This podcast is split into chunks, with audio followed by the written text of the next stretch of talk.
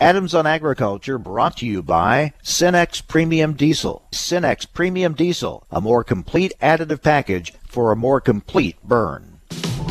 Informing America's farmers and ranchers. It's Adams on Agriculture. Produced by the American Ag Radio Network. Here's your host, Mike Adams.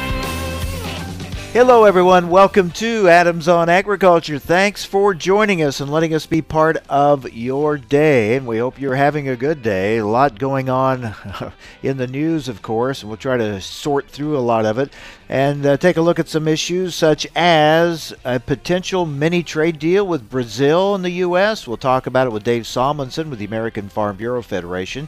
We'll get an update on how the rural health care system is holding up uh, under COVID 19. We'll talk with the Senior Vice President for the National Rural Health Association. And we're going to get a Washington update with Iowa Senator Chuck Grassley. Lots to talk about on the coronavirus aid package, also the Supreme Court confirmation, all that's going on with the controversy around social media. We got so many things going on. We'll be talking with the senator about a little bit later on. We'll touch on some of those now with Jerry Hagstrom with the Hagstrom Report. Jerry, thanks for joining us. Let's start with the COVID aid package.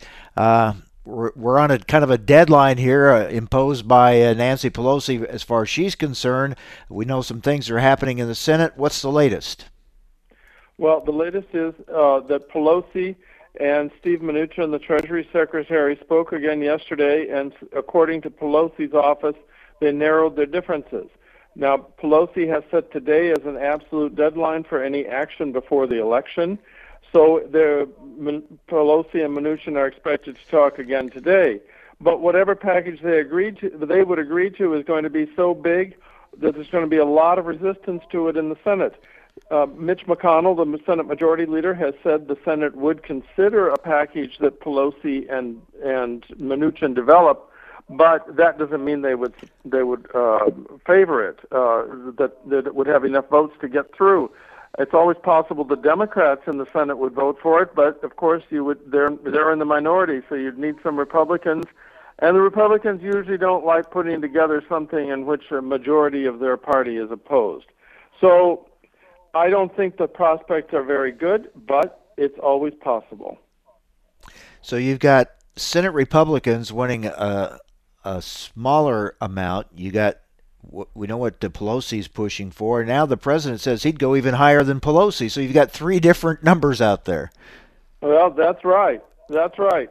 Um, you know, there's a lot of talk in Washington that the president is now de- desperate and is just grabbing at anything that he could that he thinks could possibly help him in the election since the polls show he's behind not only nationally but in the key states where he that were uh, responsible for him winning the electoral college the last time.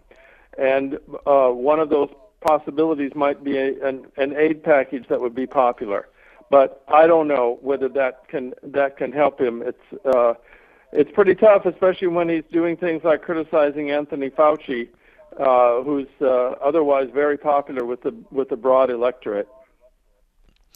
There's also, of course, uh, no guarantee that if they did pass anything, no guarantee that agriculture would be in, in any of those packages. That's right. There's been no public discussion about whether agriculture or an increase in food stamps uh, would be in there, and I think you've got if you've got one, you've got the other. Now, Senate uh, Agriculture Appropriations Subcommittee Chairman John Hoeven, uh, the North Dakota Republican senator, has told me that he's still he's still pushing for it. Uh, but but of course we don't we don't know. There's been nothing said publicly. Meanwhile, it seems like nothing else is going to get done in Congress uh, before the election. We wait to see if this even gets done and then you really have to wonder how much gets done in a in a lame duck session, regardless of how the election turns out. Well, that's right. Lame ducks are very unpredictable, and of course, the, the results of the election would have an impact on the lame duck. Uh, you know, if Trump wins, if the Republicans keep the Senate, then probably they would do a uh, an appropriations bill that would go through next year. But if the Democrats win the, uh, you know, win the Senate, if Biden wins, then more it's more likely that they would just do another short-term CR or continuing resolution um, that would fund the government after December 11th when the current one expires. And then when the Democrats are in power, then they would want to re- want to finish the appropriations bills for the next fiscal year that goes through the end of end of September. So it's all kind of just hanging there in in in the balance right now until we see what happens two weeks from today. Um, and then you had COVID on top of it. You've mentioned this before. Ag groups that usually are on Capitol Hill, face to face lobbying. Really, with COVID, that can't be done. No, no. Uh, you know, it's very sad, as I've said. You know, it's like, it's like after 9/11, where you you you know you wish you if you go up to Congress, the halls are empty, and you wish you could see some people. Uh, the big news in Washington right now is following the elections. And the analysts are now kind of shifting from uh, watching the presidency so much because so many of the rating agencies and the and the uh, polls show that Biden would win. Uh, now the question is the Senate, and the big news this morning is that that Larry Sabato's uh, crystal ball has moved the Iowa Senate race, where Joni Ernst is trying to get reelected, to lean Democrat uh, because the polls have so consistently shown that Theresa Greenfield is ahead. And then uh, Ernst made that mistake last week when she couldn't uh, uh, name the, the break even point for soybean prices. And of course, controversy there, some misinformation about Iowa Farm Bureau support, which is still for Joni Ernst, even though there were reports to the contrary out there. So there's all this, uh, all these moving parts that are going on right now. But those, I, I keep coming back to those Senate races. Those are very key, especially when we look at it through our lens of agriculture, because it will impact a lot of key ag uh, seats as well. Oh, definitely, definitely, and it isn't just the the uh, Ernst isn't the only House or Senate Ag Committee member who is up for uh, election. There's also Kelly Loeffler in in uh, Georgia and Cindy Hyde uh, Smith in uh, Mississippi, where former Ag Secretary Mike Espy is doing better. Now, it's very unlikely the Democrats are going to win in Mississippi, but still, she has a race. And finally, there's the uh, Kansas uh, race where Pat Roberts is retiring, and the race between uh, uh, between the two, the, between Roger Marshall, the House member, and Barbara Bollier is now considered pretty close to a toss-up. So uh, there's a lot of races uh, involving Senate Ag that are important. A lot to watch, and uh, two weeks away. Thanks a lot, Jerry. We'll stay in touch. Okay, great. Have a good day. Take care, Jerry Hagstrom with the Hagstrom Report. Yeah, so much talk about the polls we learned four years ago that the polls uh, aren't always accurate, right? So we'll wait and see when those votes are counted. Of course, that will be a controversy, no doubt, and how long it'll take to get all those counted. Well, it looks like we may be getting closer to a trade deal with Brazil. We'll talk about that with Dave Salmonsen with the American Farm Bureau Federation. That's next on AOA.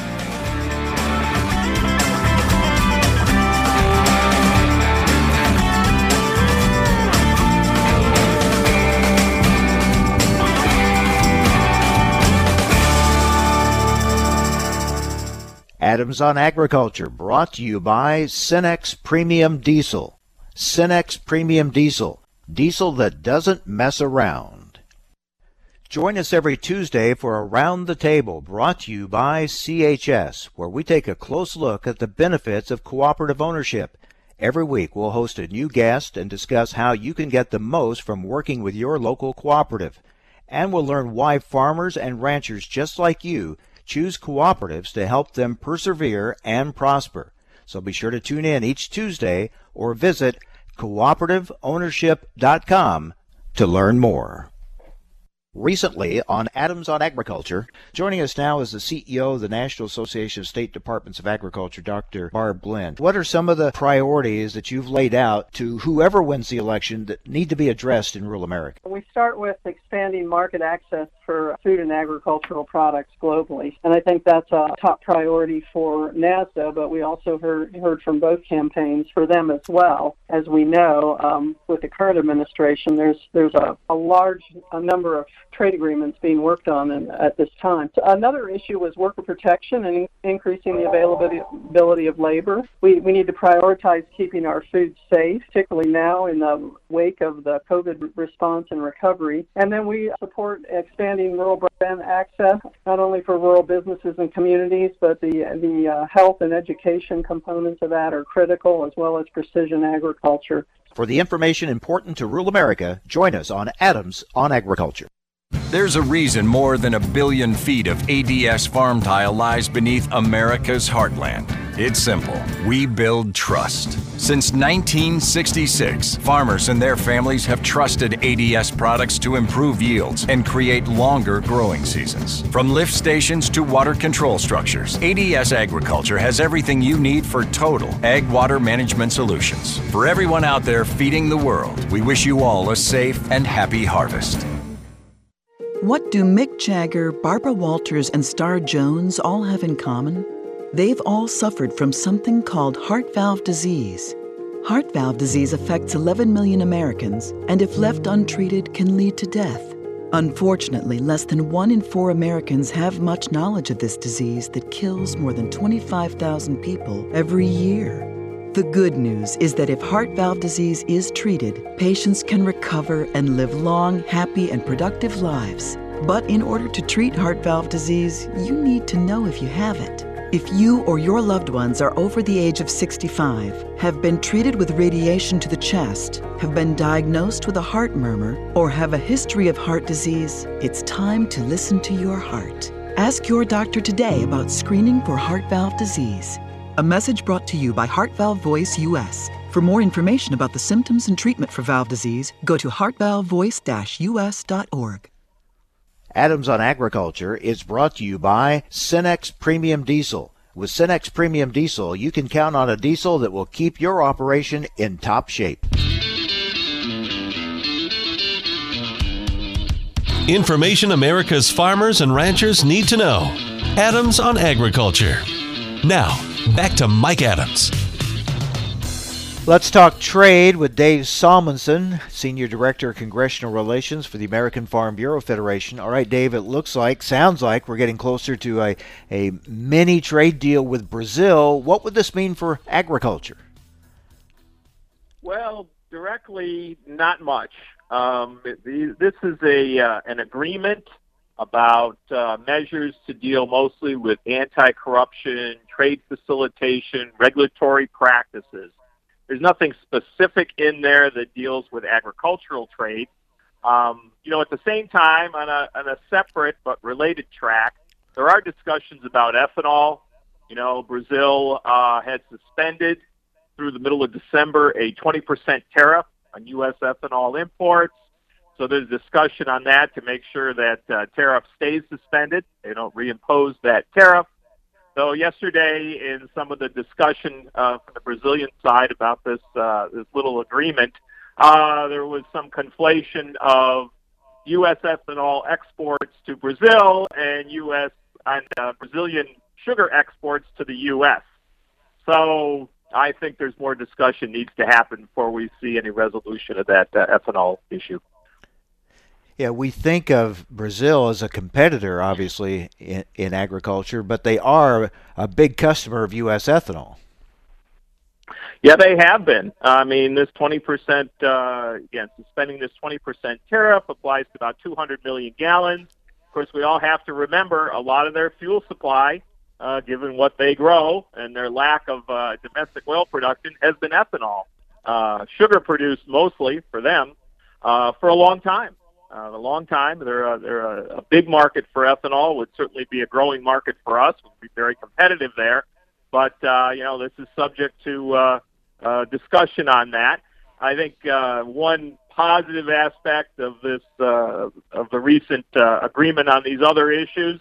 Now that the U.S. and Brazil are working together on things, uh, some goodwill built up maybe we can see a good resolution of this ethanol issue. We're uh, we're certainly encouraging our government to uh, make this happen.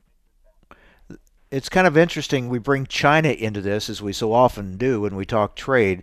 Uh, but obviously, China buys a lot from Brazil as well. There, there have been there's talk of some kind of alliance between the U.S. and Brazil, and and maybe not be so uh, heavily reliant on China. What are your thoughts on on how that would work? Well, I think the Chinese uh, will buy where they see the right buying opportunity, and of course, they've also got the Phase One agreement with us. And we're seeing lately they've really stepped up their uh, purchase commitments on corn and soybeans from the U.S. That's really starting to uh, to accelerate as we're moving uh, in, in our harvest season, which is their normal time for buying from us. How that would work with the U.S. and Brazil vis-a-vis China, I mean, uh, very interesting approach to uh, international commodities trade. I don't know if you'd see any formal agreements uh, along those lines. You know, we're a ways away from having a full-blown free trade agreement discussions with Brazil. Uh, that'll that'll ha- that'll take uh, take some time, I think, to develop that out. But certainly, the role of China, as you suggested, in it will be a big factor. We're talking with Dave Salmonsen with the American Farm Bureau Federation. What's going on with Brexit and how does that impact any potential deal between the U.S. and the U.K. and the U.S. and the EU? Yeah, so well, we're hearing a lot of uh, a lot of rhetoric out of both Brussels and London, as is very normal uh, when you're approaching the end game uh, to these discussions. Remember, they're supposed to have a deal by December 31st uh, or else the threat from the UK side is they'll leave the EU without a deal. That is certainly not something that the uh, the Britain wants to do. Uh, would subject them to all kinds of import tariffs and inspections and all kinds of things that they probably don't want to have to deal with in the trade relations with the EU. So both sides are ratcheting up the pressure to get to get a deal. Of course, while the U.S. and we're ongoing negotiations with uh, the United Kingdom. In fact, they're just starting another round this week, uh, virtually, the fifth round of negotiations. The issues that we in agriculture care about, standards for our meat exports, geographic indications, biotech approvals, and others, all are very much, I think, dependent on the deal that uh, Britain and the EU make. You know, how much room does uh, Britain have uh, to negotiate with us and still maintain their trade relations with the European Union? Which is their biggest trading customer. Um, so, a balancing act for Britain, uh, actually a balancing act for all three uh, countries involved, and not sure of the outcome here yet. Now, you know, there's no deadline for the U.S. Uh, UK discussions; those can go into next year, but there's certainly a desire to have a lot of this done uh, before we enter uh, 2021. We talk about a balancing act. What about a possible deal between the U.S. and Taiwan? Well, there is certainly discussion uh, discussion about that. We had the announcement uh, several weeks ago from the uh, leader of Taiwan, the president there, that they would be lifting restrictions on some, of especially uh, ractopamine. Uh, you know, bringing up to date some of their uh, beef uh, issues. So it looks better as far as our exports go to them. Um, we know there is certainly uh, definitely a push and uh, support uh, for moving towards thinking about a U.S.-Taiwan trade deal of some kind. Uh, there was a support letter from uh, several senators that just went to uh, Ambassador Lighthizer at USTR, uh, encouraging him to explore that. Uh, of course, that all that takes uh, place in context of what's going on uh, with the U.S. and China overall. So again, another. if there's if there's any more delicate balancing act than U.S., Taiwan, and China, I don't know what it is. Yeah, that's the most precarious one, and really impacts a lot of things moving forward. Again, because China is the you know such a big player in all this, and that one is right at the forefront. It is. It is very uh, politically sensitive, obviously, for all three uh, actors in this: China, Taiwan, and the U.S. A uh, lot, lot at stake. Um, we always, of course, on the agriculture side, as much as we want to increase trade with everybody, and we do, and we're looking for we look for trade agreements to do that, knock down barriers and increase trade. We don't want to be in the middle of uh, you know strategic and power politics of the region, but sometimes that just goes with the territory. Um, but we also, of course, uh, have to look at what, how we're doing with China and, and the phase one agreement uh, that was signed, looking for uh, improving that as time goes on, looking to improve those Chinese purchases of U.S. ag products. So a lot of factors at play here whenever you talk about uh, U.S. and Taiwan. Yeah, a lot at stake, that's for sure. And finally, what's uh, what's going on? What's the latest? Can you give us an update on how USMCA is going? Well, USMCA into force.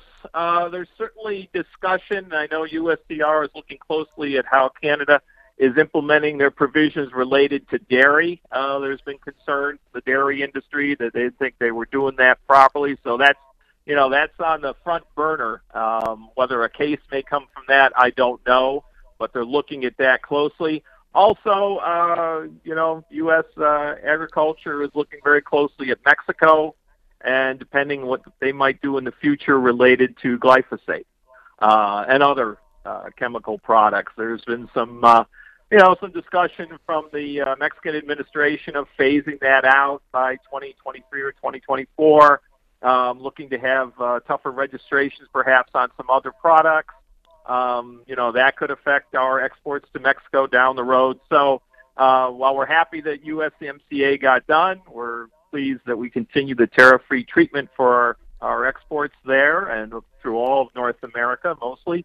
Um, but there are things we have to keep our eye on. So we're uh, again keeping a, a close eye on how that's how that's being implemented and how that moves forward.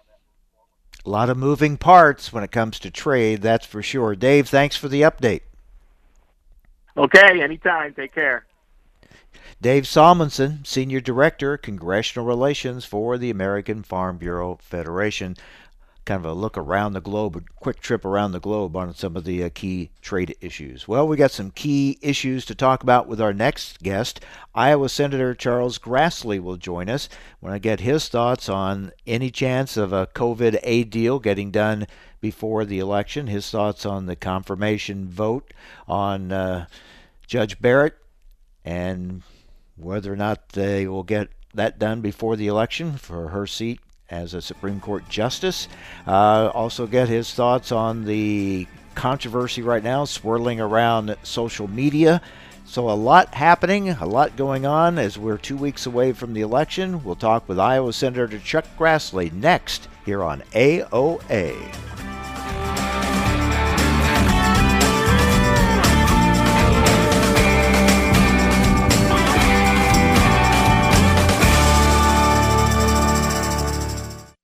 Cenex Premium Diesel comes with a more complete additive package for a more complete burn to optimize performance in all engines. Recently on Adams on Agriculture, we're talking with Dan Halstrom, President and CEO of the U.S. Meat Export Federation. Let's talk about the strong beef exports to Taiwan and South Korea. Demand continues to be pretty resilient in 2020, uh, despite all the disruptions of COVID 19. On the beef side, beef muscle cuts saw amazing growth in the month of August. It's our largest month in over a year at 89,000 metric tons, which is about 4% growth. And this was led by record monthly data out of Taiwan, Korea, and China. Taiwan and Korea were up a little over 20% each, and, and China was almost fourfold increase over a year ago. While the food service begins to come back, we still have extremely strong retail demand and extremely strong online presence for the U.S. beef products. So, beef side, we're excited about a few of these things coming together. For the information important to rural America, join us on Adams on Agriculture. Time now for a market check here on Adams on Agriculture. I'm Rusty Halvorson from the American Ag Network. Soybean futures trending higher on a Tuesday session, driven in part by both South American planting delays as well as strong export sales in the U.S. As long as there are weather concerns in South America, and as long as China continues to buy U.S. soybeans, the bulls have control of the market, according to some trade opinions. USDA saying that 75% of U.S. soybeans were harvested as of Sunday, 14 points ahead of the week prior. The soybean harvest, 96% complete in Minnesota. Meanwhile, for the corn harvest, 60% complete as of Sunday. Illinois corn, 66% harvested according to USDA. In corn futures, an hour into the day, we've got a narrow mix. December is down a quarter of a cent at 405. March is steady at 410 and a half. November soybeans up four cents at 1058 and a quarter. January up four and a quarter at 1058 and a quarter.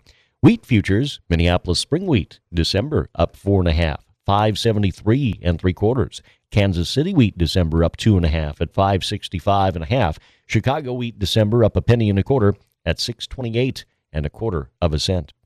For livestock at the Merc, some more minus signs in live cattle futures after an attempt at early stability. December live cattle down 22 at 104.92. Feeder cattle November down $1.70 at 128.37. Lean hog futures December down $2.37 at 69.05. On Wall Street, the Dow is up 195 points, Nasdaq up 108, the S&P 500 up 25, crude oil down 21 cents. You're listening to AOA. I'm Rusty Halvorson for the American Ag Network. You may not realize how important three letters can be. For a patient who needs type A, B, or O blood, these letters can mean life but there simply aren't enough people giving blood. Every two seconds, someone in the U.S. needs it, but only about 3% of the population donates. Without more donors, hospitals may not have the blood needed to save lives. That's why the American Red Cross needs people to help restore the A's, B's, and O's that are depleting each day. When you make your appointment to donate blood at redcrossblood.org forward slash missing types, you can help give strength to kids, parents, and grandparents who face life and death challenges. From cancer patients to accident survivors waiting for critical surgeries, your generosity can give someone more life. Don't wait until the letters A, B, and O are missing from hospital shelves. You are the missing type patients need. Visit redcrossblood.org forward slash missing types or call 1 800 Red Cross to make your donation appointment today. Adams on Agriculture brought to you by Cenex Premium Diesel. Cenex Premium Diesel, a more complete additive package for a more complete burn.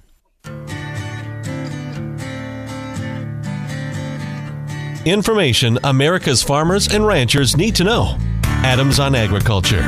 Now back to Mike Adams. It's a busy time, some big stories to talk about with our next guest, Iowa Senator Charles Grassley. Senator, thanks for joining us. Hope he's I was there. listening to your markets and the price of corn and soybeans. And uh, Joni Ernst, uh, Senator Ernst, and I was visiting yesterday about uh, what the price of corn and soybeans were uh, a month ago and and maybe three months ago and corn at uh, where we deliver corn got down to 295 and we were talking about it, it, it three months ago we would have never anticipated prices like we're getting now, even though they're still, um, at least for corn, below the cost of production. It's still uh, uh, good news to have it, and uh, Joni Ernst and I were sharing that discussion yesterday. Yeah, as a farmer, you tuned right into that uh, that market report, and of course, uh, those prices have been a kind of a, a key issue, a controversial point in the the election there in in the Joni Ernst race in in, in Iowa. Uh, let's talk about some other issues. Uh, we we got this debate over a COVID aid package. Uh, we've got one figure by you and your colleagues, Senate Republicans. We've got uh, Speaker Pelosi's figure that she's pushing for. Now the president kind of wants to be a, atop both of those figures. Does anything get done, in your opinion, by election day? Well, we we in the Senate can't wait around for Pelosi and the president to get together on anything. But there is so much that they've been talking about that is already bipartisan agreement to, and I'll name four or five things that we're going to bring up in the United States Senate to try to get this thing off of. Uh, uh, well, you know, it's uh, it's not going anyplace. We got to get it moving. So we got money for small business so they can keep their employees employed. We've got $20 billion for American agriculture. We've got uh, uh, money for testing, money for uh, tracing. We got money to get uh, vaccines distributed when uh, when they get approved by the FDA. Uh, we got money for K through 12 education because they got increased costs to protect students and teachers from that. So these are all things that Pelosi and the president agreed to, but they haven't agreed to everything in this package. So we're going to have votes today to move ahead in the United States Senate on the things we agree on. Now, I don't know whether the Democrats are going to give us seven votes to move this thing along, which would prove they're more interested in people than politics.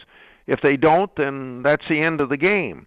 But otherwise, if we get at least seven Democrat votes, we'll be able to move something along. Now, this is not a take it or leave it proposition to the Democrats because they'll have opportunities either to go to conference uh, with the House to work things out between the House and Senate, or the Democrats can offer amendments uh, for things that they think ought to be included in it that we haven't included in it. But all of these things are bipartisan agreement. Now, there's a lot of talk about uh, what's in there, not only the amount, but how where how it should be spent. Will there be, if there's a package done, do you think agriculture will be in there? Yeah, twenty billion dollars, both in the in what the Senate's put up today, and what uh, what uh, we would have if if the Pelosi and the president reach an agreement. Uh, the so I think that for sure twenty billion dollars. Okay, because there was talk of a of a skinny bill, uh, a targeted bill, and we weren't seeing anything in, for agriculture in that proposal. Well, uh, we'll we'll have it uh, we'll have it uh, now today. Okay, all right. So we'll be watching for that. Now let's talk about uh, the Supreme Court. Uh, when will we see a vote on Amy Coney Barrett? Well, Thursday at one o'clock. Four hours of debate. One o'clock debate, and uh, and if people wonder why I and Senator Ernst aren't in Iowa, it's because we have to be here for that, and also this uh, uh, bill that I just described to you to help the economy and to help fight uh, co- the the pandemic. Senator Ernst and I are on judiciary, and so you'll see us all morning long in that debate, and you'll see both of us voting to get this good uh, judge on the Supreme Court. And one other big topic here that's uh, very much in the news right now, and that is over social media, these big tech uh, companies and controlling, uh, or, or really it's a censor- censorship issue of news. Uh, I know you're very heavily involved in this. What most concerns you about this development? Well, it looks to me like like the uh, it looks to me like uh, also the Justice Department's taken some action. It was announced this morning on Google. Uh, they aren't immediately involved with this, but they're filing some antitrust action against Google, and maybe that'll carry over to Facebook and Twitter. But it's very concerning uh, about freedom of the press. The question for the Democrats is this Are you willing to hold the people accountable for this constitutional violation? Uh, because uh, Twitter and Facebook uh, blocked news coverages of Hunter Biden's thing and his relationship with foreign nationals. And and this is not Russian disinformation. I think the director of our national intelligence publicly made that clear yesterday. And it's it's a it's a double standard. Facebook and Twitter are willing to not let uh, uh, this uh, disclosure from the laptop of Hunter Biden that talks about how the vice president at that time was willing to use his uh, influence to get meetings uh, with Chinese leaders and stuff like that, uh, but they were willing to uh, let uh, this uh, uh, st- uh, Russian disinformation that was involved with the Steele dossier affect two years of of, of Trump's presidency, and it all turned out to be hogwash, paid for by by the, Democrat National Committee and the Hillary Clinton campaign. It's just a double standard that violates freedom of the press and uh, and uh, Twitter and uh, and uh, Facebook should be publicizing this stuff. Uh, they they can't have a double standard, one for Republicans and one for Democrats.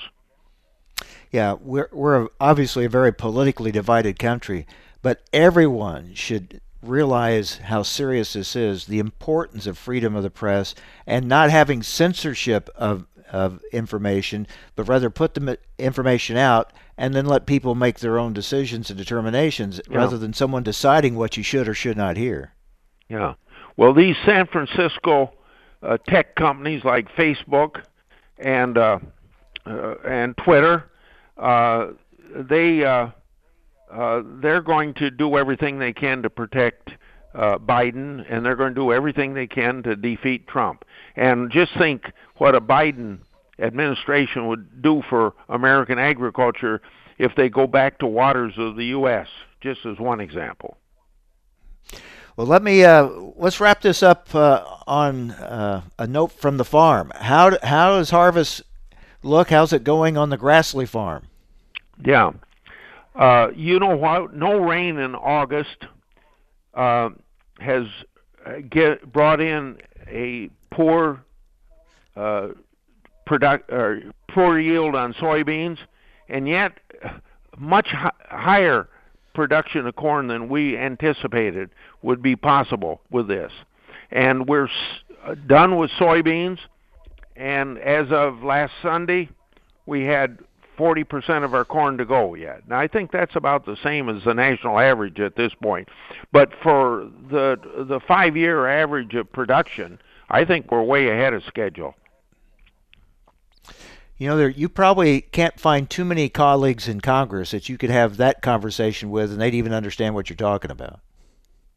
No, I, I, I had three Democrat women senators stop me the other day and said, "How are things going?" And I told them just what I've told you, and I think they uh, it was kind of like a deer in the headlights. Yeah. All right, Senator, thank you very much for your time. We know it is a very, very busy time for you, and we'll be watching these big stories as they develop. And uh, certainly, uh, we know that you're going to be uh, very involved in the in these issues that we've just talked about. Thank you for your time. Take care. Yeah, you bet. Goodbye. All right, Iowa Senator Charles Grassley. Yeah, it kind of speaks to the makeup of Congress that uh, what, I think it stands out. A that he's a farmer and, and B, if he tries to talk harvest issues or ag issues with a lot of his colleagues, it's going to be quite an educational process that needs to uh, needs to take place. Uh, you know, on this issue, on the the free press, I think this is an issue that should be a concern to all of us, regardless of political affiliation, uh, regardless of who you want to see win the election. I think it's important that uh, information not be stifled, not be censored, you got to be able to have platforms that allow it to be out there, and then you make your own determination. Let investigations and vetting take place, and see if it's true or not. But to just for someone to decide whether it can be made public or not, wow, that's a lot of power in the hands of a few, and that you have to be very, very careful about that. So we'll see how this plays out. These are huge issues, uh, certainly for our country. Another huge issue is handling of COVID-19. How is the rural healthcare system holding up? As we see these spikes and peaks again in, in infections, uh, we're going to talk about that with Brock Slabach. He's Senior Vice President of the National Rural Health Association. We'll get an update next on AOA.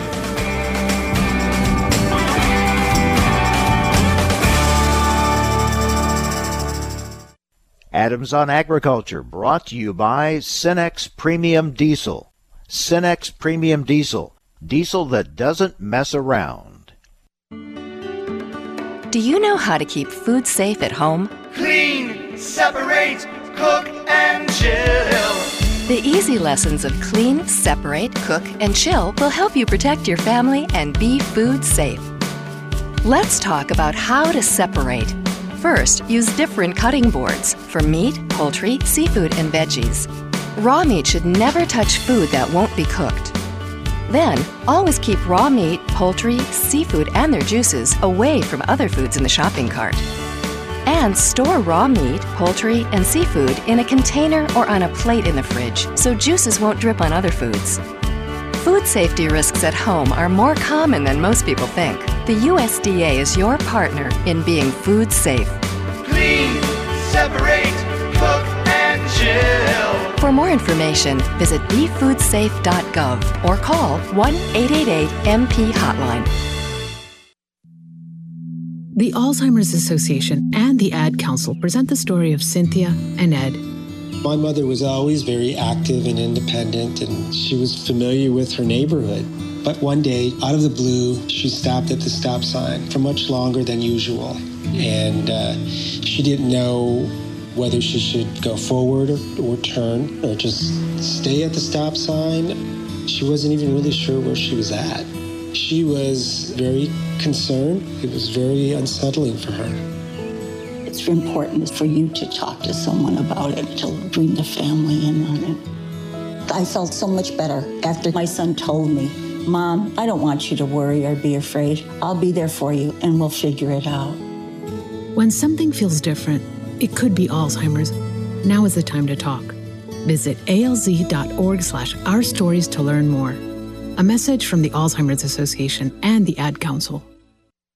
There's a reason more than a billion feet of ADS farm tile lies beneath America's heartland.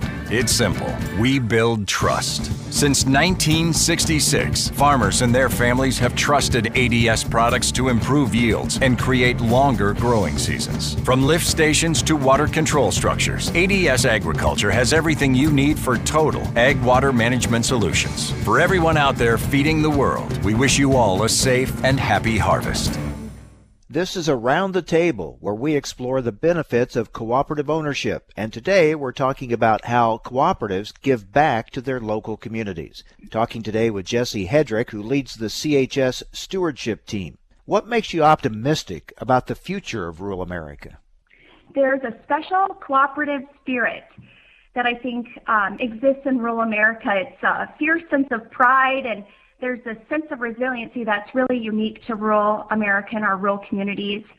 And when I think about your question of the future of rural America, I think of the next generation and how they tend to be so very community minded and focused on making the world a better place.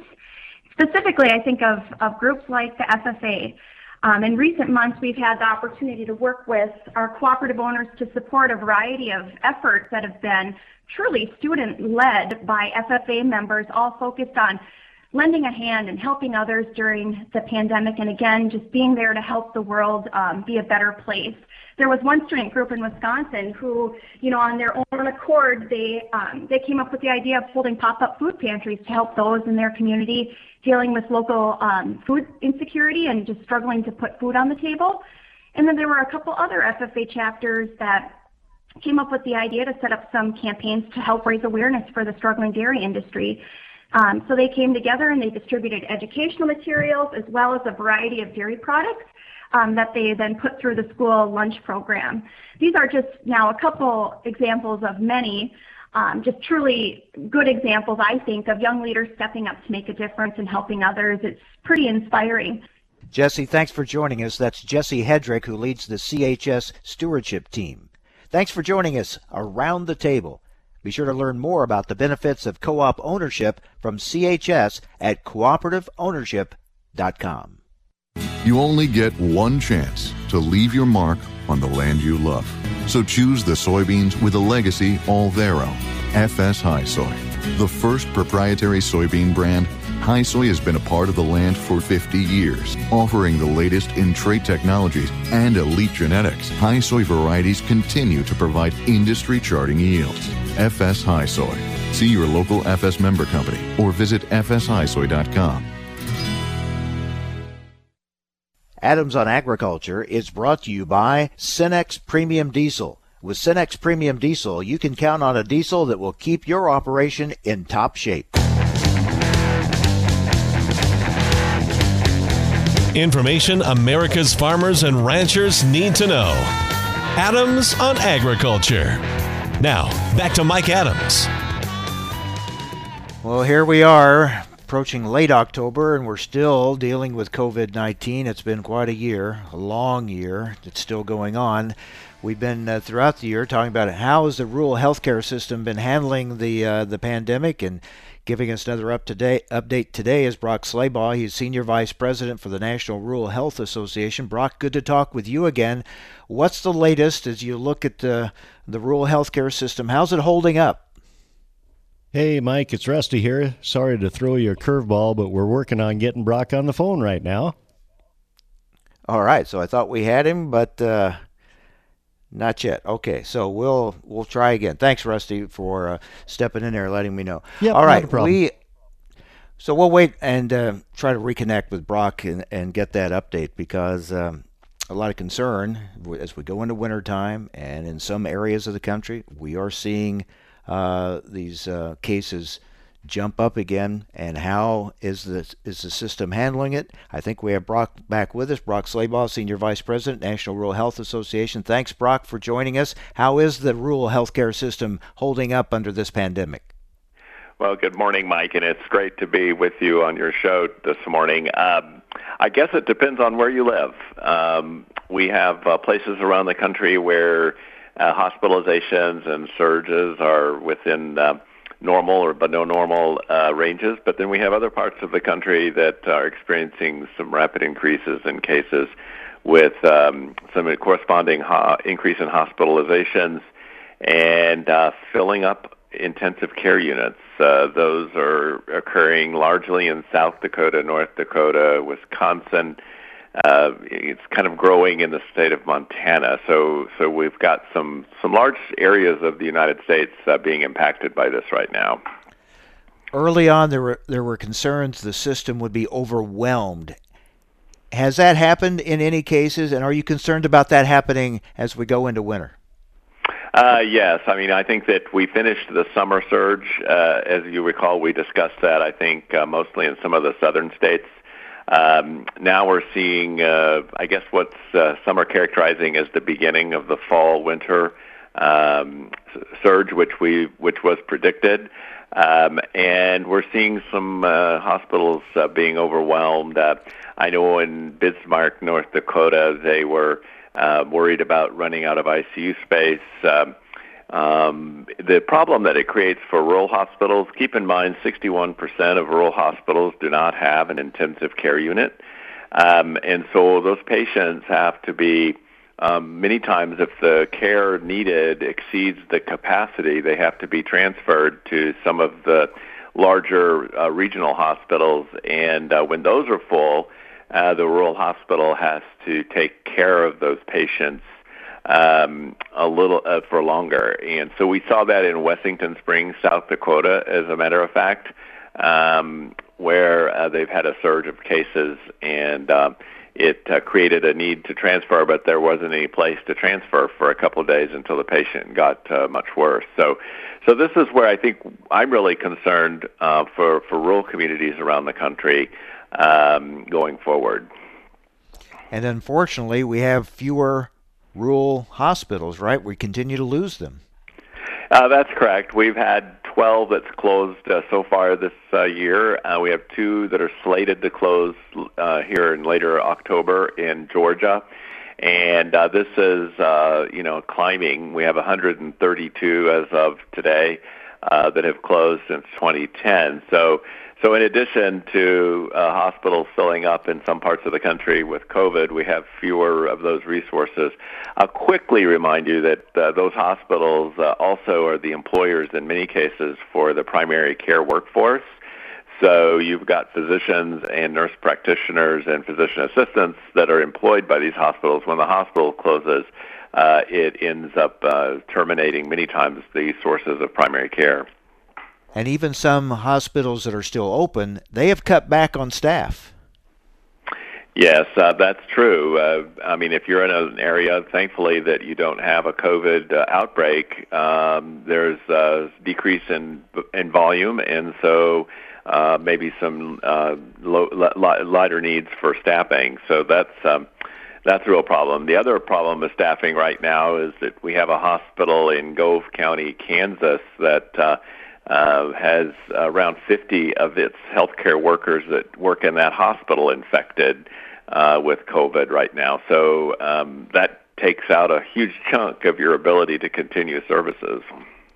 Where are we with testing and also equipment availability that, that's needed? Well, Mike, that's a, a bit of good news. Uh, we've seen a rapid increase over the last couple of months in testing. So uh, this has been somewhat uh, contributed to larger numbers of positive cases. Uh, so what we've seen uh, with testing is that uh, the, that uh, more and more people are getting tested. Uh, the good news is is that uh, older and vulnerable people are taking much higher precautions to stay away from the virus. Uh, so we're seeing the increases in COVID infection with the younger uh, aged individuals, and of course we know uh, that those individuals are less likely to have uh, problems uh, in terms of um, um, getting really sick from the from the disease. As far as equipment's concerned, uh, right now we have pockets of uh, personal protective equipment that are in short supply. We're really concerned about that going into the fall and winter. So. Uh, so that's something to keep in mind. And then equipment, so far, testing supplies, as I mentioned, are, are in good shape uh, with some pockets of problems. And then, of course, um, uh, ventilators and such are, uh, I've not heard of any reports of problems with uh, access to that. All right, Brock, thank you for the update. Unfortunately, these are still issues that we're talking about here this late in the year. Looks like we will be for some time yet to come. We will stay in touch. Thank you for the for the update. Thank you, Mike. Brock Slabach, Senior Vice President Natural uh, for the National Rural Health Association, with the very latest on how the National Rural Health Care System is holding up during uh, this pandemic. Uh, certainly, some uh, areas where it is still a real challenge and concern uh, being able to handle the influx, the increase in cases. Thanks for joining us today. Be safe, everyone. Hope you'll join us again tomorrow on AOA. Cenex Premium Diesel comes with a more complete additive package for a more complete burn to optimize performance in all engines.